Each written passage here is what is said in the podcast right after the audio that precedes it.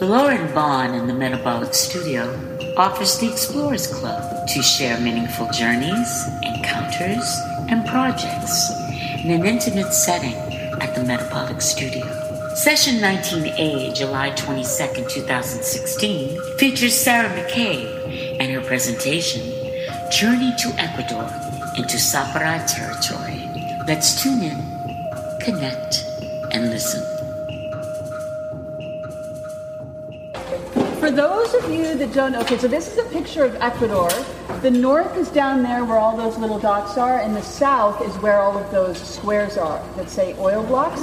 Okay, so the history in Ecuador, for people that don't know, is oil extraction began in the north of Ecuador in the 1960s by Texaco, and they were there for 28 years. Um, some are calling it the, wor- the worst oil disaster on the planet. They spilled over 18 million gallons of crude oil, dumped, dumped 4.3 billion gallons of toxic wastewater, and left behind over a thousand open Superfund waste pits. Texaco was bought by Chevron in 2001, and in 2013, thousands of indigenous people gathered together and actually had a lawsuit against Chevron that won. And so Chevron was ordered to, play, to pay 9.5 billion to be used for cleanup, clean water, and health care. So instead of paying the lawsuit, Chevron basically just pulled up their assets, left the country, and have never paid a dime. So the Ecuadorian people in the north have never seen a penny. People are dying of cancer. All of the people have been colonized. Um, I mean, it's just it's a nightmare. Um, there's an organization there called Clearwater that is doing something called Toxic Tours, where they're bringing people there and showing them the devastation. Um, okay, so that's some of the background of the history. So how this so how this started? Okay, so that's happening, and so they've been gone for about five or six years. They haven't paid a penny, but that kind of really brought a lot of indigenous people together. Even though they haven't seen a penny, they um, are educating the other indigenous people that are now in the south. So the Ecuadorian government is totally in debt, and they just opened up. Um, I think like 12 million acres to China for oil drilling. They're not there yet, but they're slated to be in there by the end of 2016. Um, and 60% of these blocks that they've opened for oil drilling are in the territory of an indigenous group of people called the Sapara. So the Sapara are, let me, okay, so let me show you. Okay, so this you can see right here. These are this is a, a, map of a lot of the indigenous people that are. In this is all southern Ecuador here. This territory right here, this is Sapara territory. This is where I went, right in the center. If you see these two blocks right here, this is the portion that has been opened up to China for oil drilling. So it's smack in the center of the Ecuadorian Amazon forest, and it's taking up over 60% of the Sapara people's territory. So is that, is that white line on the top, is that the Amazon River? This whole river. portion here These are all is the tributaries. Amazon. These are all tributaries. Let me see if I have another map. It's, shows. it's okay. Okay. It would be helpful to understand territory. Yeah. So if you look at that map, Yeah. it shows the whole country, and the area that we were just looking at is the pink zone. Okay. And that green in between, right? Yeah. So that, that other map is a zoom in on that area. Okay. You. Yeah. And so the Chinese are already in this territory right here, which is called the Yasuni National Park. So they've gone in and they've started drilling in the national park. The only reason that they're able to do that is because there's no people there to protect it. So, right next to the Sapara territory are a community of Kichwa people. They are right here, and their community is called Sarayaku, and there's 1,200 of them. And so far, they're the only indigenous community in Ecuador that have basically been able to keep oil drilling out of their territories. And the way that they did this was that early on, um, there was a guy that left the community and learned how to use a video camera and learned communication skills and then did outreach to the world and was able to set up a communication system and basically outreach to the international community and then have a radio system to basically get organized to keep the oil drilling out of their territory. I mean, they came in, they planted explosives all over the place, but they actually got them to leave. I'm going to show you just like the first five minutes. So, okay, so these are the people of Sarayaku, and I don't know how many. Let me just explain this really quick. So, Lauren and the Metabolic Studio has given a hundred thousand dollar grant to Amazon Watch for a communications piece, which is basically empowering the people, the Sapara people. Okay, the Sapara people. There used to be two hundred thousand of them. There's now five hundred and sixty left on the planet. There's only four of them that, that speak Sapara, and they're all in their late 70s. So 60% of their ancestral land has been opened up for oil drilling. So this grant that we've been giving them is empowering all of these communities to travel to Sarayaku to learn how to use this communication system. It's a solar powered radio held communication system, and it's also, they're going to have internet for the first time. So they're going to be able to communicate their stories out to the world and communicate with each other. These people have never had contact with the outside world. They've never had phones. They've never had any of this. Their way of, you know, and there's no roads into these communities, by the way. It's like, you know, it's an eight or nine hour, no, it's like a 20 hour canoe ride. But a lot of these places aren't even accessible by canoe. So the other thing that the grant is doing is it, it, it's basically paying for a solar a solar communication system and workshops for the people of Sap- Sapara to go to Sarayaku. So here's a brief outline, really quick, if you guys want to read this of, of the grant. Everybody ready? Okay. So I'm going to show a short film. So Sarayaku is named after the, the corn that used to float down the rivers. Their native corn. That's the name of the, the the word. So this is a, a 20 minute film that was made by someone in the community, and I'll just show the first five minutes of it. So this is a film about Sarayaku and how these people kept oil drilling out off their, off their land. Hemos recorrido miles de kilómetros para que alguien al fin atienda nuestro pedido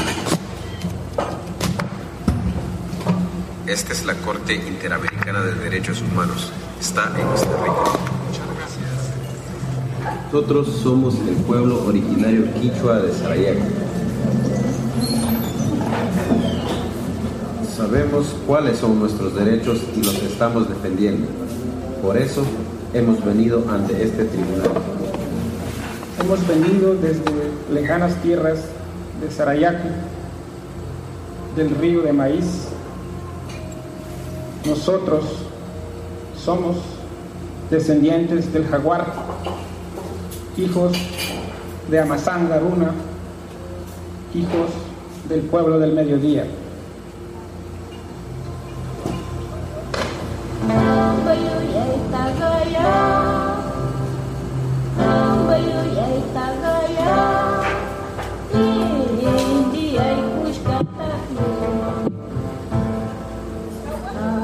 Aquí hemos nacido. Esta es nuestra casa. Se ubica en Ecuador, en la región amazónica. Mi nombre es Heriberto Hualinga. Pertenezco al pueblo originario quichua de Sarayaco. Somos más o menos 1.200 personas en mi comunidad. Este es nuestro territorio ancestral. Hemos vivido aquí desde tiempos inmemoriales.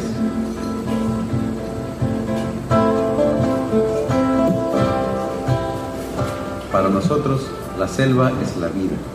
La selva nos da nuestra identidad de pueblo indígena.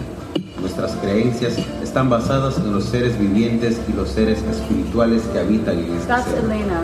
Nuestra vida como pueblo depende de nuestro medio natural. algo que defender para mí es vivir con dignidad una buena casa cultivando comiendo conociendo muchos árboles conociendo plantas animales pescando sin pedir limosna a nadie That's chicha. That's a, a, a, a food that they make. It's what's their highest calorie content. That's what they eat primarily. It's um, a fermented yucca. They take it and they actually, I think, chew on it and then spit it out, and then like I don't know why they do it that way, but then they put it into these big ceramic pots and let it ferment, and then sometimes it ferments for a long time and it becomes alcohol, and it, they mix it with water and it becomes this liquid drink. Other times they make it into patties. This is their primary food. Wow.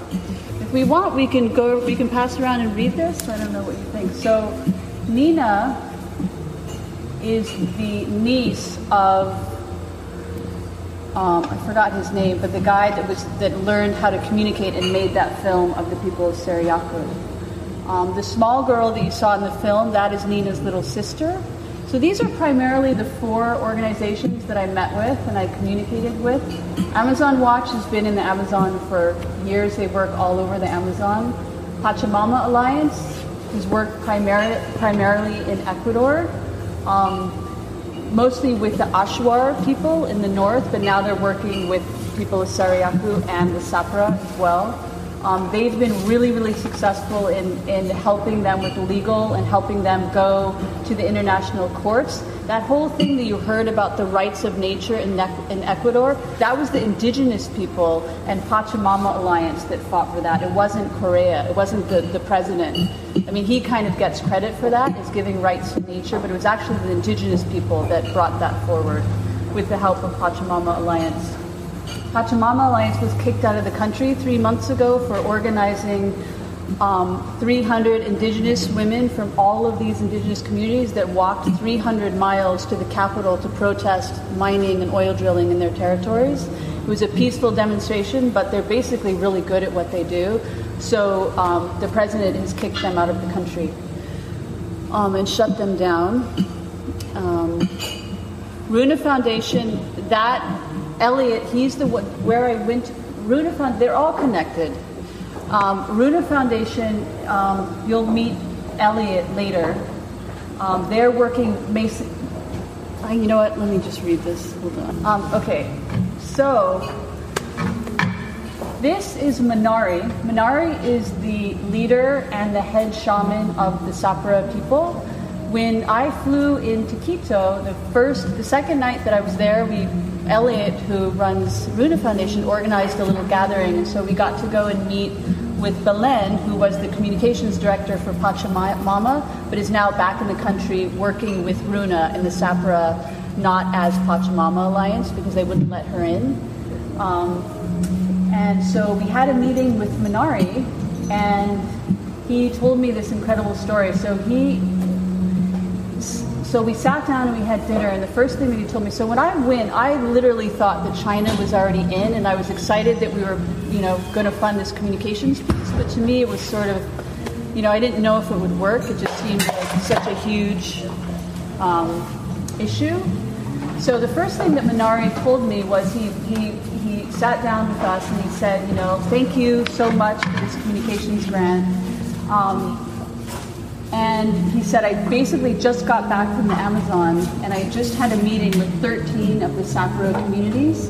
And in order for him to do that, he had to travel eight hours on a canoe down to meet and have an assembly with all of the all of the heads of those of the Sapro communities. And what he actually did was his mother, who's in his 90s, she decided to go with him because two of the different two of the different tribes actually want him dead. So they sent the mother there. The mother, her name is Mukasawa, and so she showed up, and they all loved her so much that they decided that they were going to start the meeting, and she started the meeting by having all of the different 13 communities ask for forgiveness. So this just happened literally two days before I got there, which is really incredible. So he was telling me this. So she had all of the communities ask for forgiveness and then to create an alliance against oil drilling. Um, some of the, the the things that they decided in the alliance was that they they all made peace with each other and they started an alliance to stand in unity, in, in unity against oil drilling. They all made the statement that they were willing to fight to the death. They feel that they're in a state of extinction and they are willing to die to protect their forests. Um, they all agreed that they were going to all travel to Sarayaku and to the capital to give testimony and to most of these people have never left the Amazon. I mean, he has because he's been in, speaking internationally to try to, you know, tell people about their plight. Um, they also agreed to set aside a reserve in all of their areas where there would be no no hunting. Um, all of the young people stepped forward and decided that they all want to be trained by the elders to become healers, which was really incredible. Um, and they all agreed that they were willing and wanted to share their um, knowledge of medicinal plants and to, to the outside world and to people. So they were open to having people coming into their communities and the young people said, we want to become healers, we want to learn from the elders, and we want to use this communication system to tell our story to the world. And we're willing to do anything we can to keep the oil drilling out of our territory. So, they, they so it's kind of incredible. So how did you hear about this? Through your friend? Hear about what? Just All of these outcomes. Were you there? Yeah, no, I was there. I Okay. know, this was the second night I was there. Yeah, You recorded it? I didn't. Oh. Ah, Did anybody? maybe, Because maybe. that's a document we should have. Yeah. So, um, Yeah. I mean, because that's the kind of thing that would have legs as a communication strategy. It's not as powerful without something. I know. So Incredible. And I just thought I was going to have dinner and with see these if people. can find any any recording. Yeah. The other thing is I can always do a, a phone recording, if not, and have him tell the story again. I know. It's not the same as I know I know. I know. It definitely was felt like an incredible moment. Um, to be, you know, to be told all this information. And I had no idea that any of this was happening. And a lot of this was brought on by this communications grant. I mean, they are organizing, and we were helping on the front lines of this happening right now. Um, so off we went. We all got up the next morning. We met at 5 a.m. and got into Elliot's truck and started out on this road. The road that we rode was called Camino del Orellana. Um, it was the earliest, one of the oldest roads in Ecuador and in the Amazon. It's from the 1400s. It is the road that connected the mountains to the Amazon. So it's an ancient, ancient road. Um, it was named by one of the first conquistadors in the Amazon. Um, and he, he also was the one that named the Amazon the Amazon, and it was named after a Greek myth because he was attract, he was attacked by a tribe of Amazonian women in the rainforest, and so he called it the Amazon based on the Greek myth about Amazon women warriors. Um,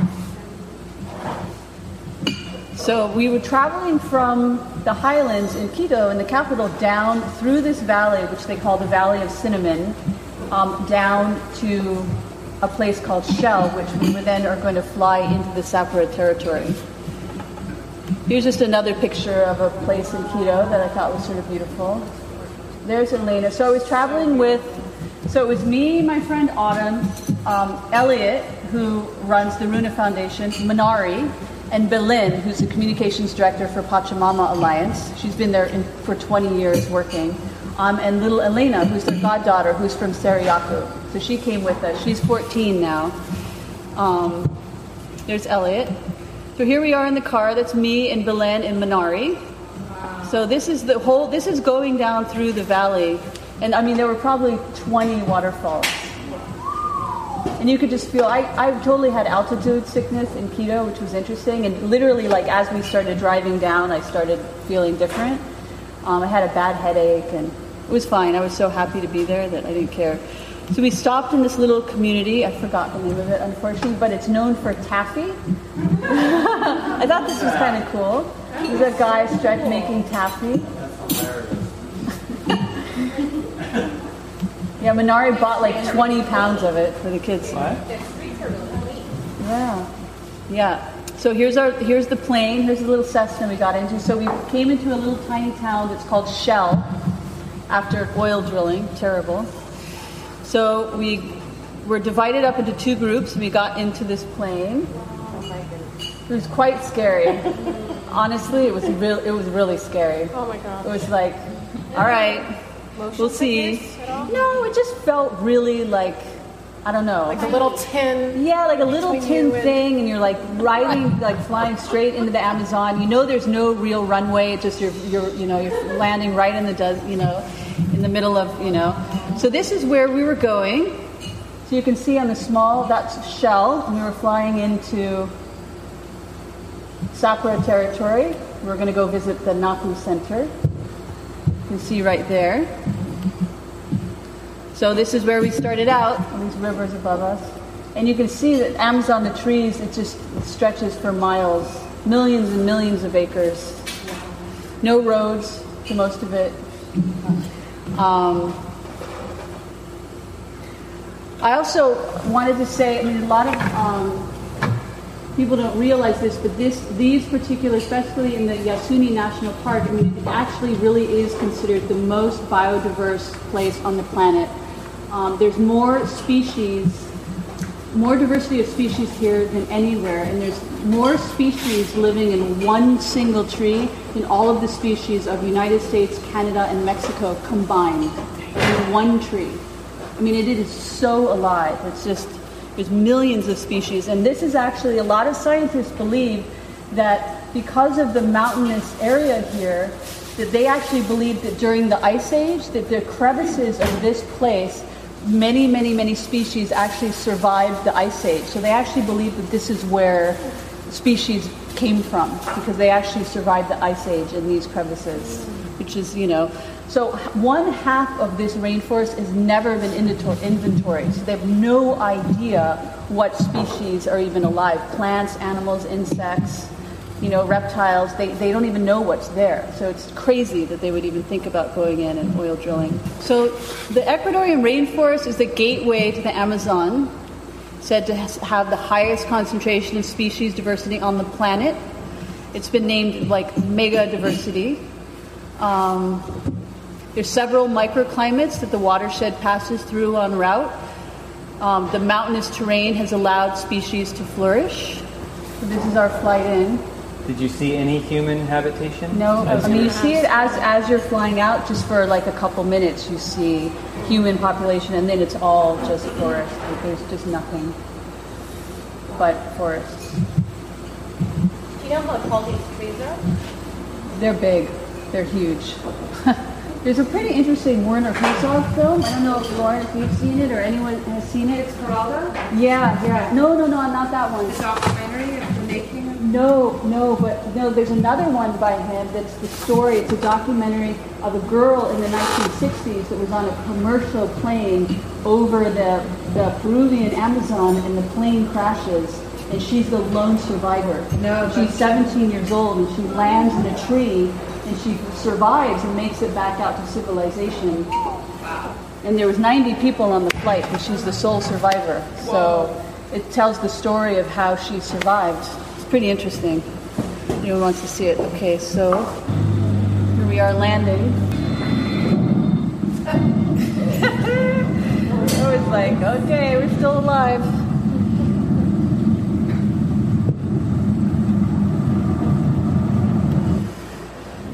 So the whole village, of course, came run- running out to see it. oh, Boa. Um, so here we are landing in Sapara territory. Of course, again, there's no roads, there's no cell phones, there's no hospitals, there's no electricity. Um, so here we are. This was the first thing I saw was this woman coming out with this marmoset in her hair. I'm sure some of you have seen this picture. Quite incredible. Oh my god. These dolls, right? Yeah. Wait, Sarah, do those just come out of the forest like that? Yeah. they just come out of the forest like that. They're, They're, they're not like pets they keep in their house. no, they're pets. They're pets, yeah. I think they probably, I didn't ask, but I think they probably ate the parents. Yeah, that's that is. Most likely.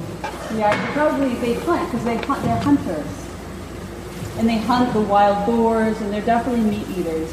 So they probably, or maybe they just went, said we want a monkey, and they went out and found that little baby monkey. I didn't ask. I didn't want to know. I was like, oh God, don't tell me. I think it is. Don't tell me. I don't want to know. This is River. Her name is River. And so uh, most of the people, be- you know, speak Quechua, and some of them speak Spanish. So Quechua was the indigenous language that was taught during the, the, the conquistador days, which was sort of a universal indigenous language. If you made it out of the Amazon, that was the, the indigenous language that you would use to communicate with all the other tribes, which was Quechua. So as I said before, there's only four people left that still speak, speak Sapara. Um, so this is River. This is Berlin. Sitting there. Here's the, here's the community. Yeah. They are. They want to. They actually want to make a book, a picture book with all of the plants and all of the animals that's in Sapara, so that all of the kids. They have a little school there, one room little schoolhouse where they're trying to um, teach all the kids. They're playing soccer? Yeah, they're playing soccer. Yeah, and they requested, they were said, can you bring some frisbees next time? Oh. I was like, yeah. Frisbees. Frisbees. Frisbees. Beautiful, beautiful people. So, so they all lovingly came out and welcomed us and were hanging on us and holding our hands, and there's just animals everywhere. So they brought us this beautiful jungle lemon lemon water that we drank, and then they brought us all into you,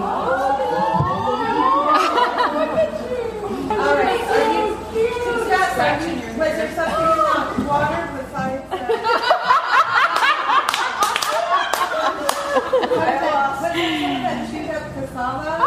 Yeah, they made us they made us drink chicha. All right. So There's a certain look in. I was so like, woo!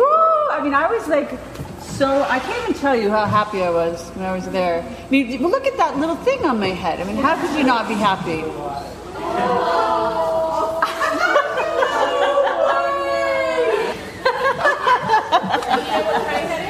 Ah, I don't know. It's a little pygmy marmoset. So uh, Elena said that she had one when she was growing up too. She had it. She was given a little marmoset. and it's really expressive. It's, it looks mad and it looks sad. It looks concerned. It's like so expressive. Yeah, incredible. Oh, I'll, okay. I'll show you more pictures. But I was like, I put too many marmoset pictures in there? I should have. I have a lot of pictures of the marmoset. Believe me. So the first thing they did, so we met all the animals, and then they wouldn't let us go anywhere. They brought us into the ceremonial house, and then they cleaned, they cleansed the city off of all of us. So we all had to go up. We all had to go around and say who we were and why we were there, including everybody in the village. And then they brought us up one by one, and they splashed water and then whacked us with nettles.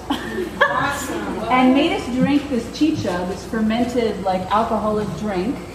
And then they made us snort tobacco up our nose, liquid Ouch. tobacco, which was like, oh, I was like drooling. It was great.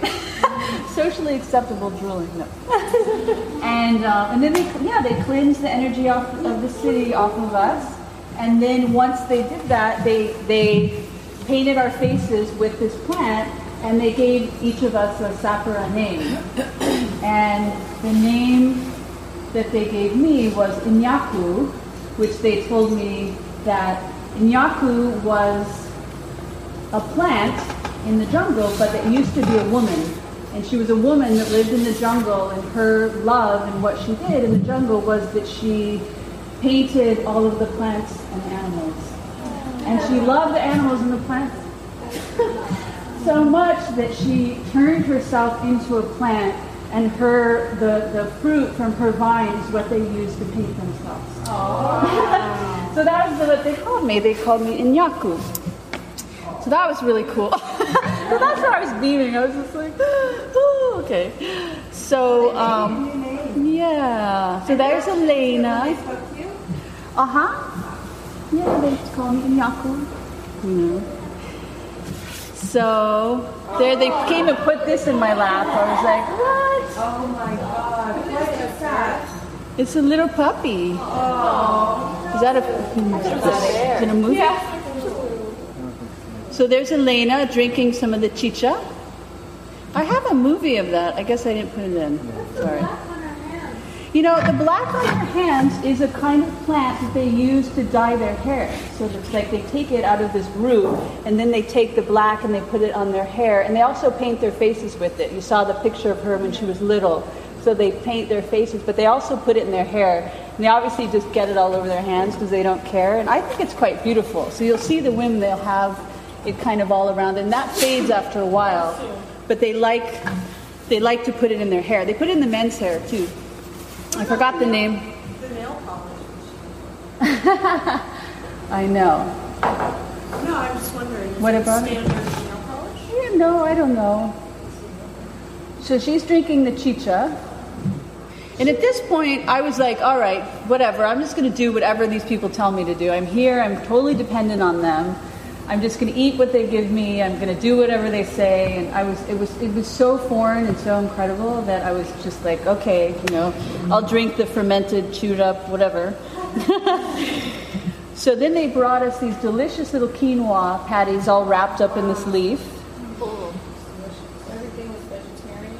Yeah, yeah, for us, yeah, because they knew that we were vegetarians, so and gluten free. What are we looking at? So those are little quinoa quinoa cakes that they made out of quinoa, quinoa and yucca, and they had like I think some little bits of mushrooms, forest mushrooms, and really, really delicious. It was all wrapped up. They came and brought it each one to us. They were, uh, you know, so so then we all went down to the river and we all got into these canoes and we're going to then journey down to away from the Sapara village and down down to the Naku Center.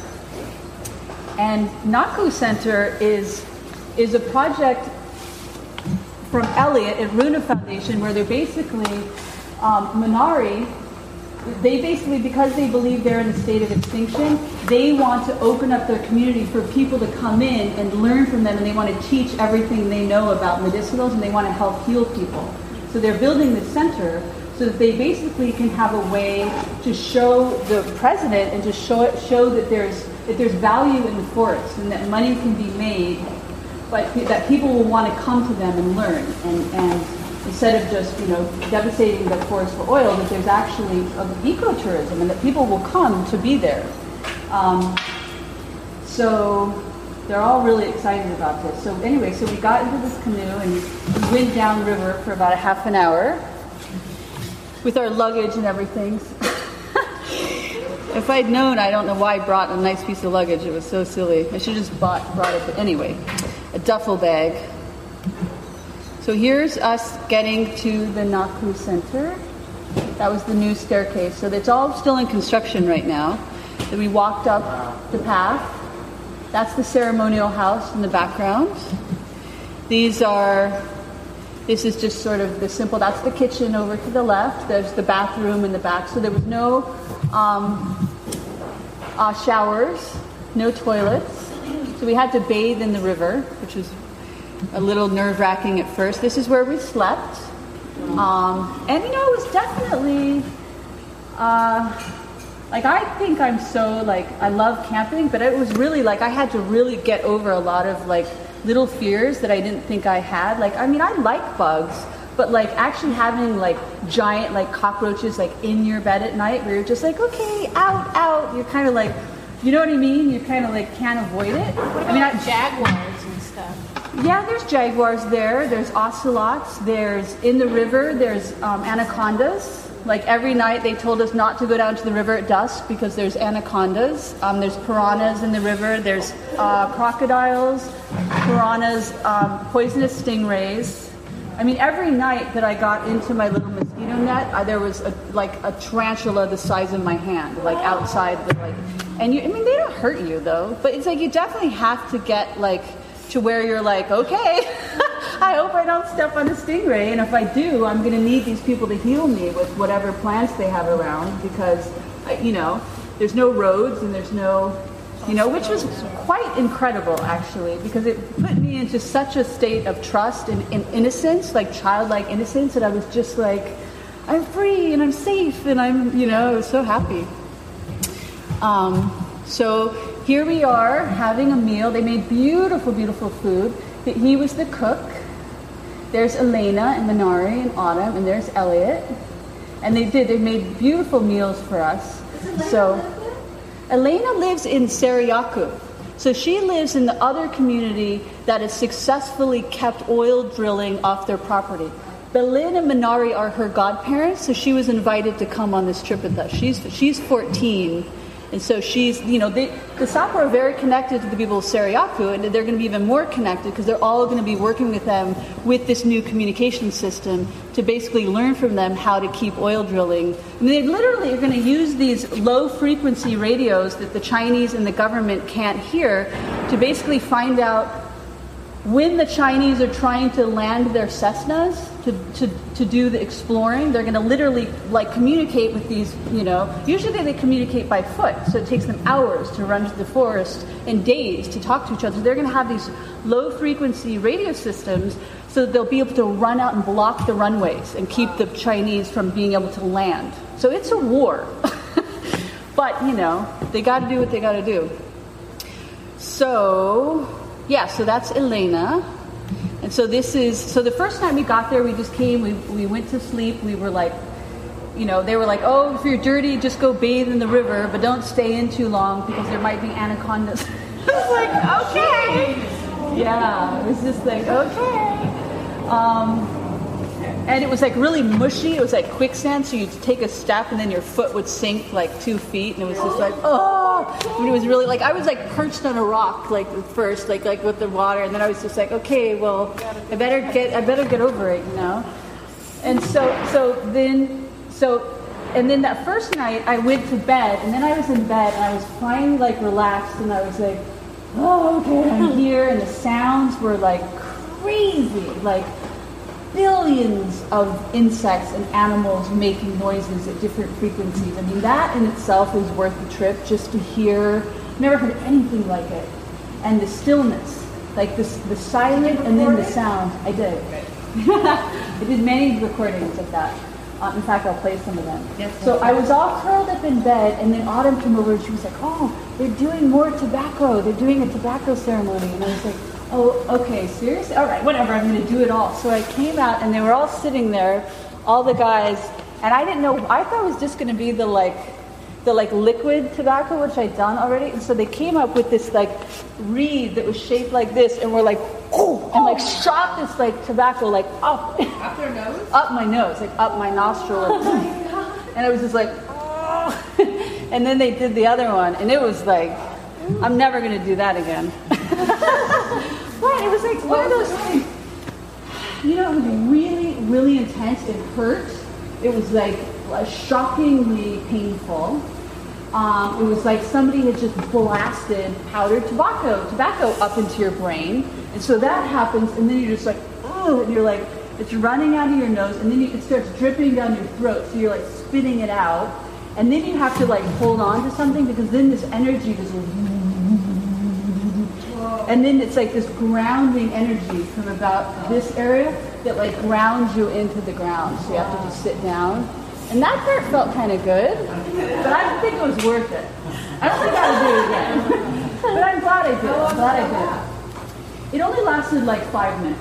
And then they were all doing it again. I was like, no! I was like, I'm done. I'm going to bed now. Thank you very much.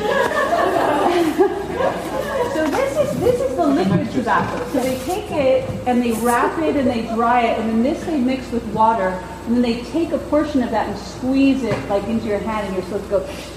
And then it like it's supposed to like make you clear, and give you clarity, and, and you know. Did you do that one? I did. I did it all. That one right? No, that one was okay. But after I'd done it a couple times, I was like, okay, I've experienced that. But I had to try it, you know, because this is something they've been doing for thousands of years. I was like, hey, everybody else is doing it, you know, peer pressure. So, not really. So here I am laying in bed at night. This was outside. Well, what? That's nice. This is no, sorry, this is not night. This is the, this is the forest. But I wanted to talk about the nighttime and the sounds. Wait, can I have speakers in the forest? Or is that... So here's some of the recordings.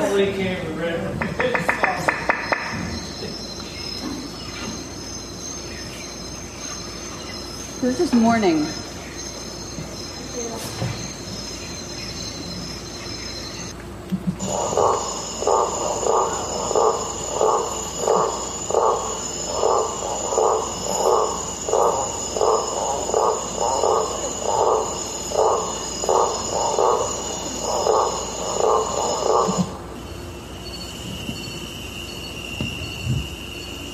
So uh, most of the people that live there, they grow up, they can tell the time just by the different sounds of, the, of all the different creatures. There's different ones that chime in at different times, and they're like, oh, Elena kept going, oh, it's three o'clock now because here, da, da, da. and then she go, oh, it's six o'clock, and right, you know, because she would know the different sounds, and they're they're like clockwork.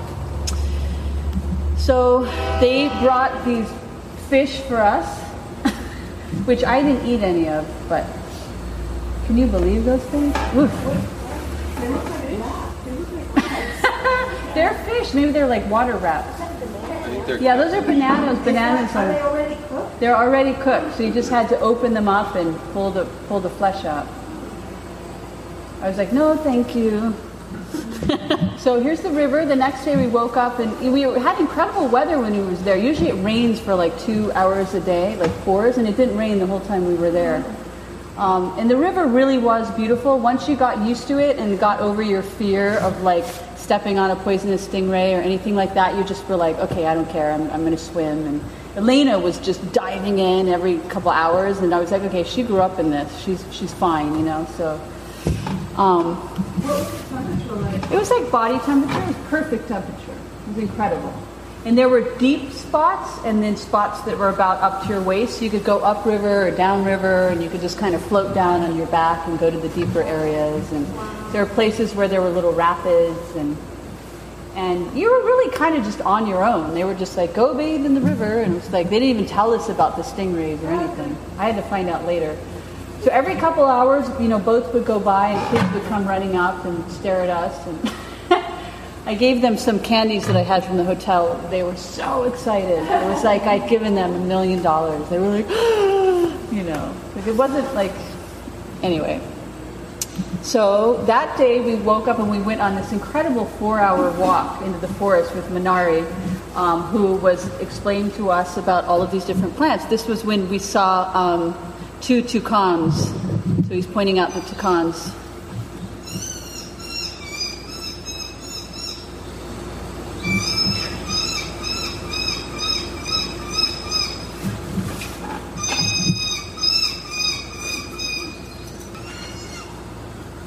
So this was a cicada house. So the cicadas are actually ceramic. They, they make their houses out of clay, out of soil.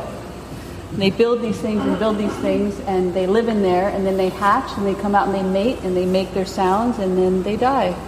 This is what they look like inside. Really amazing. And they get to be like, you know, like this tall.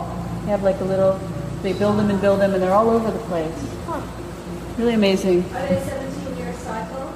I think so. Yeah, they stay underground for yeah, like 16 or 17 years, and then they come out and build these little towers, and then they release out of the top of these ceramic towers, and they only live to make their sounds for I think like a week before they yeah they mate and they incredible. Um, this is Manari. He made this little boat where he was telling people's fortunes about their love life. He was anybody that wanted to know he was like, "Oh, okay, yeah, your partner is coming," and blah blah blah. He was like, "Anybody that wants," and he did it by putting these little things, and he was observing how they were floating around and how they were connecting with each other and what they were doing, and then he would tell somebody their what they're it's really cool. um, this was really quite shocking to me. I, at some point, Manari came over and was like, "Is it okay if we harvest um, some?" Um, Part of Palm. heart of palm, and I, we were like, oh yeah, fine. Well, we didn't realize that they had to cut down an entire massive tree to take the heart of palm, this tiny little center. And we were like, they went running off, and then 10 minutes later, it was like, it's like this massive tree goes barreling through the forest. We were like, oh god. But it was tasty. We had it for lunch the next day. It ended up being a piece about this big that they carried out. Huh? About this big. Wow. Yeah. But that's, that's generally a problem with, with Amazon stuff. I Yeah. they just want that. Yeah. I resisted from like walking over around for an hour looking for baby birds and things. I was like, okay, let it go. Ah. so there were so many medicinal plants. Every every five minutes he would stop. This is a kind of tuber that cures snoring. So any of us that snored, he came and like did this little song and like rubbed it on our nose, like right here, and was like, "This is going to help your snoring." And I heard it worked, so. Oh, what was that? There's just more really cool plants. Yeah, more medicine. This is the soap that they use. Um, this was this tree that has water in it.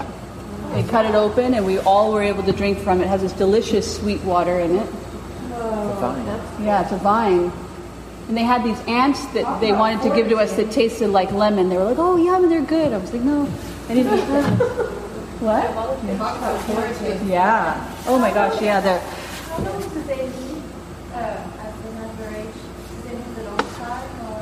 That's a really good question. I'm not sure. I mean, Manari's mother, Mukasawa, she's in her 90s. I think they lived really, really, you know, long time. These are these mushrooms, and I didn't go into the forest at night, although I really wanted to. Jaime has experiences in the Amazon, but this is a type of mushroom that glows in the dark. And apparently, there's many different plants that glow in the dark, and many different mushrooms that glow in the dark.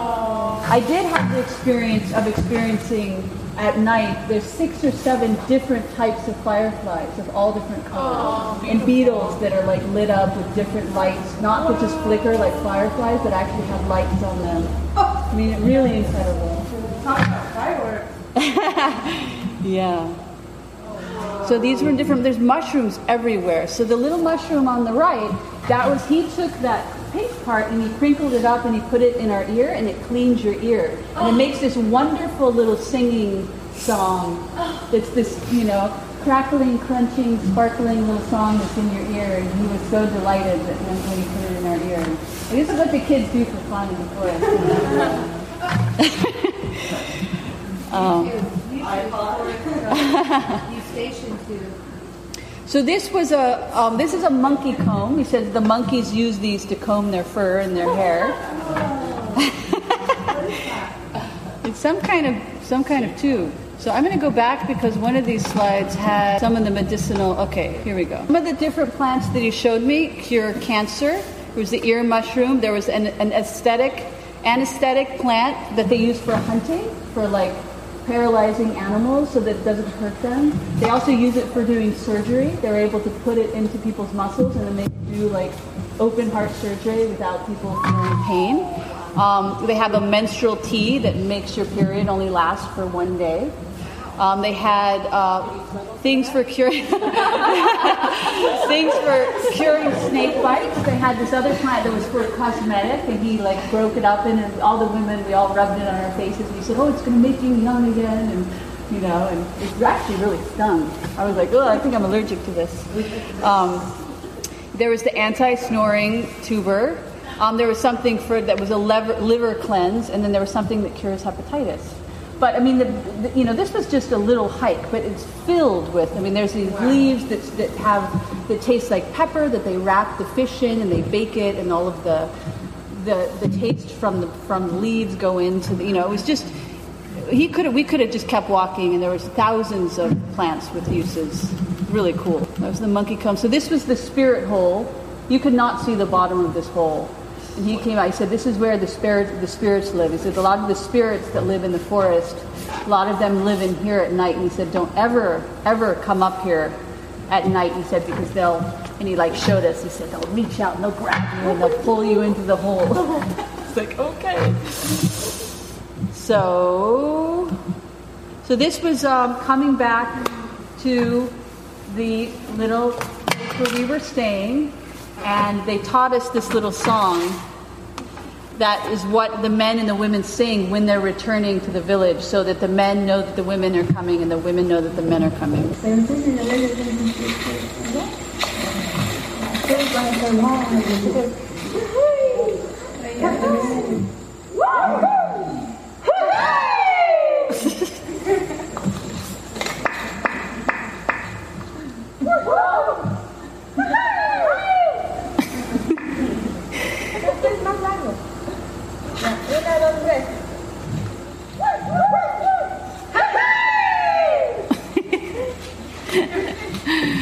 anyway, it's filled with fun stuff like that.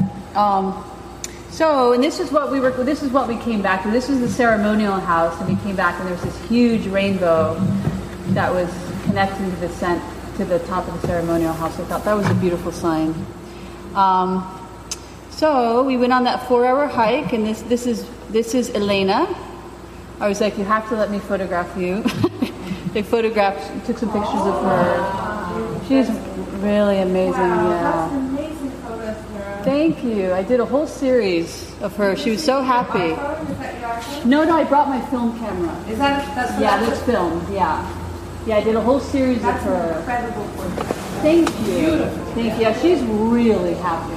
She's never really been photographed before, and I was like, these are for you. the clarity of her eyes. Amazing. Yeah. And She's so in her element, you know. She Yeah. is a child of this forest, Yeah. you know. So I wanted to give her, yeah. So, so here she is walking along the riverbank. And she's 14. She's 14. And her sister is Nina, who wrote this incredible, incredibly beautiful statement to the world, which also states that she will fight to the death. She's kind of putting a target on her back. All of the women are. Her, her aunt Patricia is also being really, really outspoken about, about against oil drilling. You know, and the, you know the, the government and the Chinese government are against them. So you know, we'll see what's going to happen. So I was there for four days, um, and so this is on the last day. Just a little movie of the river was just so beautiful. So are those boats like made out of a hollowed out tree? Yes, Wow. yes, and this is their ancient, ancient technique. They've been making these canoes in this way for you know thousands and thousands of years. And I actually met um, one of Belen's friends, who's a 20-year-old kid from Boston, who's been living there for four years. He was working with Pachamama, and then he got thrown out of the country, and now he's snuck back in.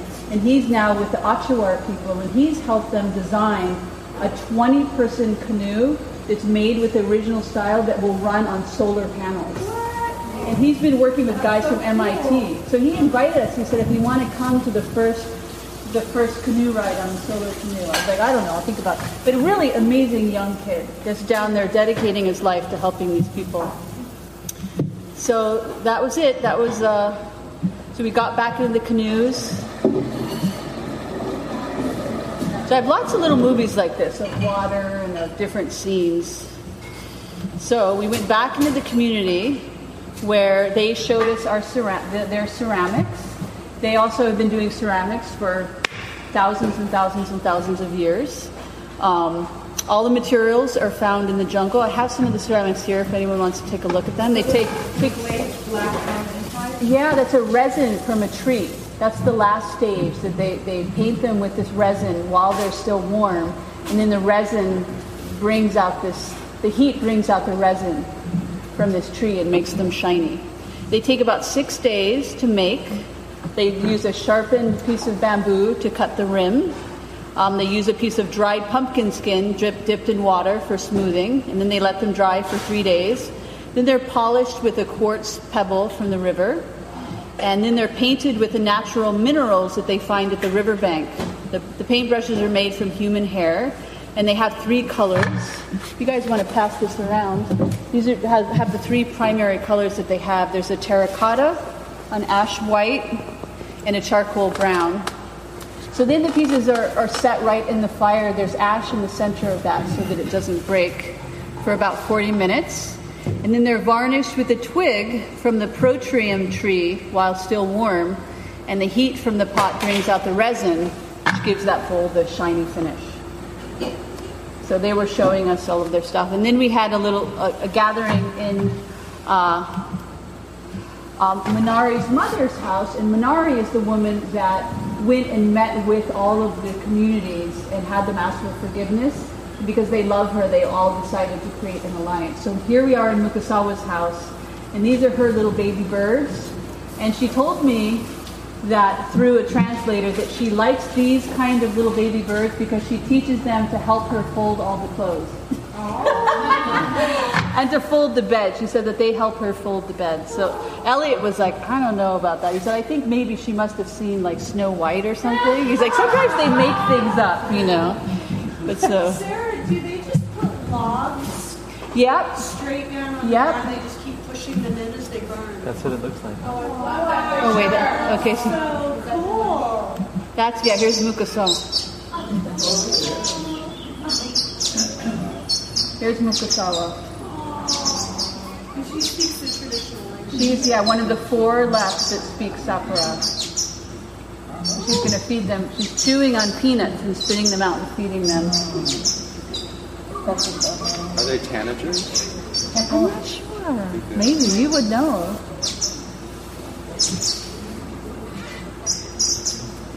Look at the little monkey in the background.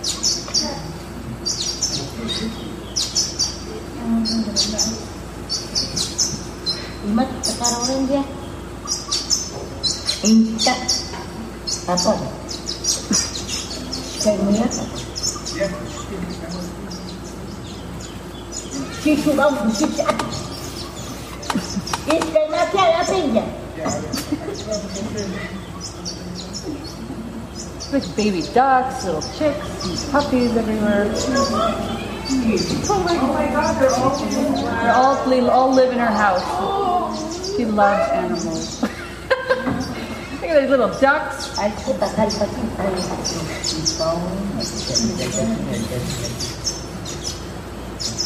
Ay, puta, kali pati. Kan?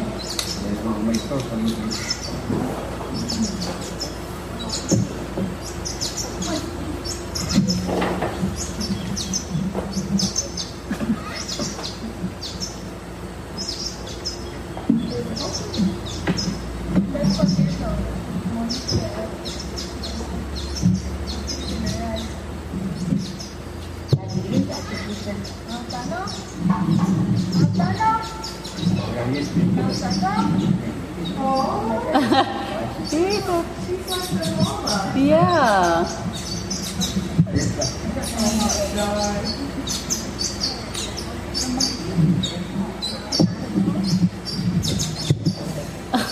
And they were feed, they were feeding the little marmoset human milk. That's it. Is That's the little marmoset was drinking. Oke, barang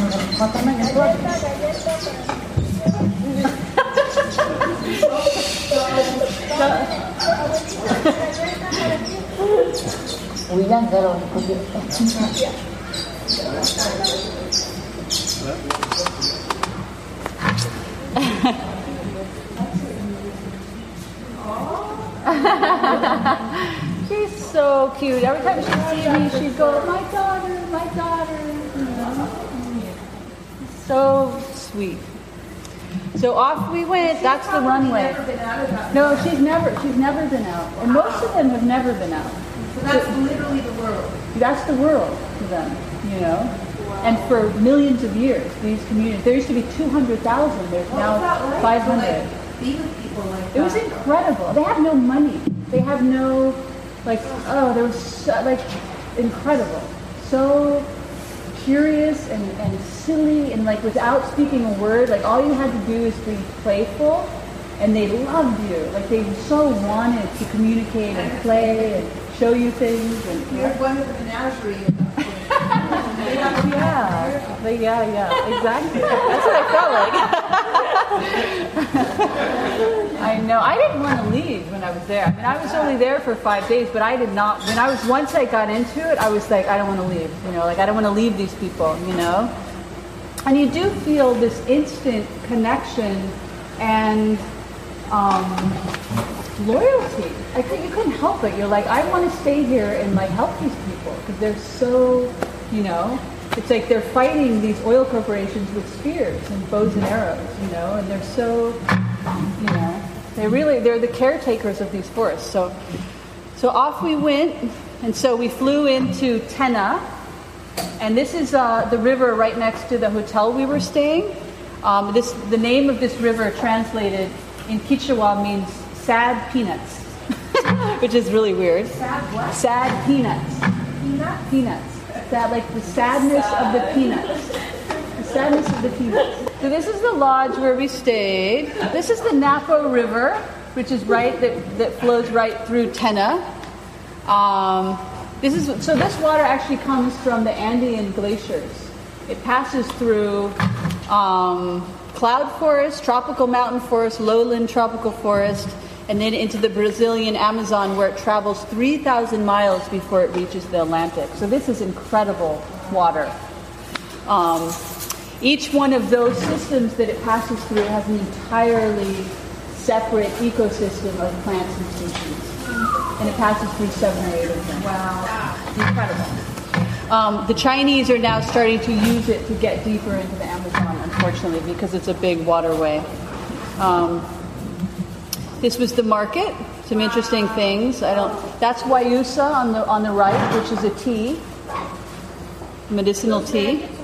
No, no, they're not. There's some kind of. Uh, the, yeah, kind of like yeah, kind of like a carrot. I know they look like maggots, don't they? So then I went to go visit um, the Runa Center, where they're uh, growing uh, guayusa, and they you know, doing primarily sustainable forestry. They're creating livelihoods for indigenous people. They work with 3,000 families in 300 different communities where they're growing this guayusa tea. Um, and teaching them basically sus- sustainable forest management practices so they don't have to devastate their forests, but they actually can grow this tea and they can make an income from it. Um, this is a picture of what that looks like. So then we went on this long hike to one of those communities that they're working with, um, with helping them to create products that they can sell to the market. So this is a community. Um, there's hundred people there. It's called Libertad, and they renamed themselves Libertad just five years ago. They were in a community downriver, and they moved up the hill. They all had worked on this plantation for this German man since the 1930s. They said he was very mean and treated them like slaves, and that they all had to move these giant rocks around. So they all quit and they moved up. Runa helped them, and they were able to connect with this 100 100,000 acre forest. And now they're working with Runa, and they work for themselves. So they're growing. Um, oh, cool! Sipping that. If anybody wants to try some of the Guayusa tea, it's not going to get you high or anything. It's just caffeinated. Yeah, it's medicinal. This is the traditional gourd that they drink it out of. um, so, so Runa, of course, has a whole. They have like 20 interns there from all over the world, revolving that are incredible. We met with all the interns. They do house stays in all these different communities. Um, at this point, yeah, no. So once we flew out of the Amazon and into Tena, which is the like Amazonian basin, that's we went back to where the roads are. So we went back to Tena, which is where Runa has their office, and Runa is partners with Naku. And Naku Center is that organization run by the Sapara people that is the healing center where they're going to be inviting people in to do ceremonies. So they're in a partnership with um, with Runa. So I brought some coca tea. I brought coca tea. and I brought some other stuff. yeah. yes? It's not, you know, it's, I mean, yes, it's their hospital because they don't have a hospital. That's, yeah, they're shaman. They have a shaman and he works with medicinal plants and does traditional healing on people. I mean, if somebody gets really, really, really sick, they'll get try to get them out of their community and, and, to Western medicine. But that's really, really rare. I mean, for millions of years, they just, you know. So, so this, is us on a walk. So anyway, there's a huge medicinal garden here um, with uh, in Libertad. We walked around the medicinal garden. This is the river that it's on. It's really, really beautiful. All the kids were on, on inner tubes going down. So then we went to their little ceremonial house, and this is the women making guayusa. That's what it looks like. Well, guayusa is the tea that's being passed around. This really incredible traditional plant that. You know, I have a whole an entire study on it. If you want to read it, it'll tell you everything about it. Really, really, really good for you, apparently. And it, the, the people there actually drink drink it as a snake repellent. So I thought I should bring some back. so. Um, so there, when we were there, we did a, a, a Guayusa tea ceremony where we all sat around this hut and all, everybody introduced themselves and their shaman came and talked to us. And then when the, the interns told me a really funny story um, about, he was really worried because the, all of the interns went up with the shaman in the ceremonial house and they were just supposed to do a Guayusa ceremony, but apparently the, the shaman ended up taking ayahuasca and he was all freaked out because apparently he was started to have all of these visions, and there was one really quiet, quiet girl that was the intern, and she hardly ever talked, and she was super mousy, and all of a sudden, the shaman like was like got all excited, but running over to her and he grabbed her head and was like, and like started sucking on her forehead. He gave her a huge hickey on her forehead, and then, like right here. And they were like, "Oh my God, like is she okay?" And she was so happy. She's like, "I've had migraines my whole life." They cured her of oh her, of her migraines. So they were all worried. They were like, "That was very unacceptable," but she was fine. She was fine with. So you never know what's going to happen in these. so these are all the kids. All these were all the kids coming and looking at us while we were doing. It's just kids were amazing. So there's another picture of of uh, Manari, who's an incredible person, by the way, amazing, amazing person. And so after we were in Tena and we went to see some of those communities, that was it. We we got into a car. Mostly go around barefoot. Yeah, oh yeah, yeah. All of the people there, they all go around barefoot. Yeah, all the time, which is crazy. I had full boots on and long pants. Yeah, they yeah they know where to stop. They're not worried about. It. I was I got probably like 700 bites while I was there, and I was wearing. I was like had boots, rubber boots up to here, and long pants and long sleeve the whole time, and they still got in. After a while, I just gave up. I was like, just come and eat me. Because they like whatever blood tape they like, I have it, I guess. So it's just a losing battle. But I, would, I was fine with it after a while. I was like, I'm here to like see all these species. If you want to feed on me, You left your blood in the environment. yeah. And it was, you know, like the the repellents didn't work. So The insects are carrying your. Uh, yeah. Oh God. So that was it. And after that, we uh, traveled up to. Uh, back up to Quito and spent the night and flew out the next day. So it really was like nonstop the whole time we were there. But it was really, really, really incredible. And I highly recommend that if anybody go there, that they spend more than four days there. I would spend at least a week in Amazon because I was just at the point where I was really comfortable. Like I would have done anything so at that point. you've gone through the gateway, the Yeah. transition. Yeah, well, I would have gone out alone at night. I would have like probably gone barefoot. Like it was just like you, you just kind of You have to adapt. Yeah. Yeah. Yep. So that's We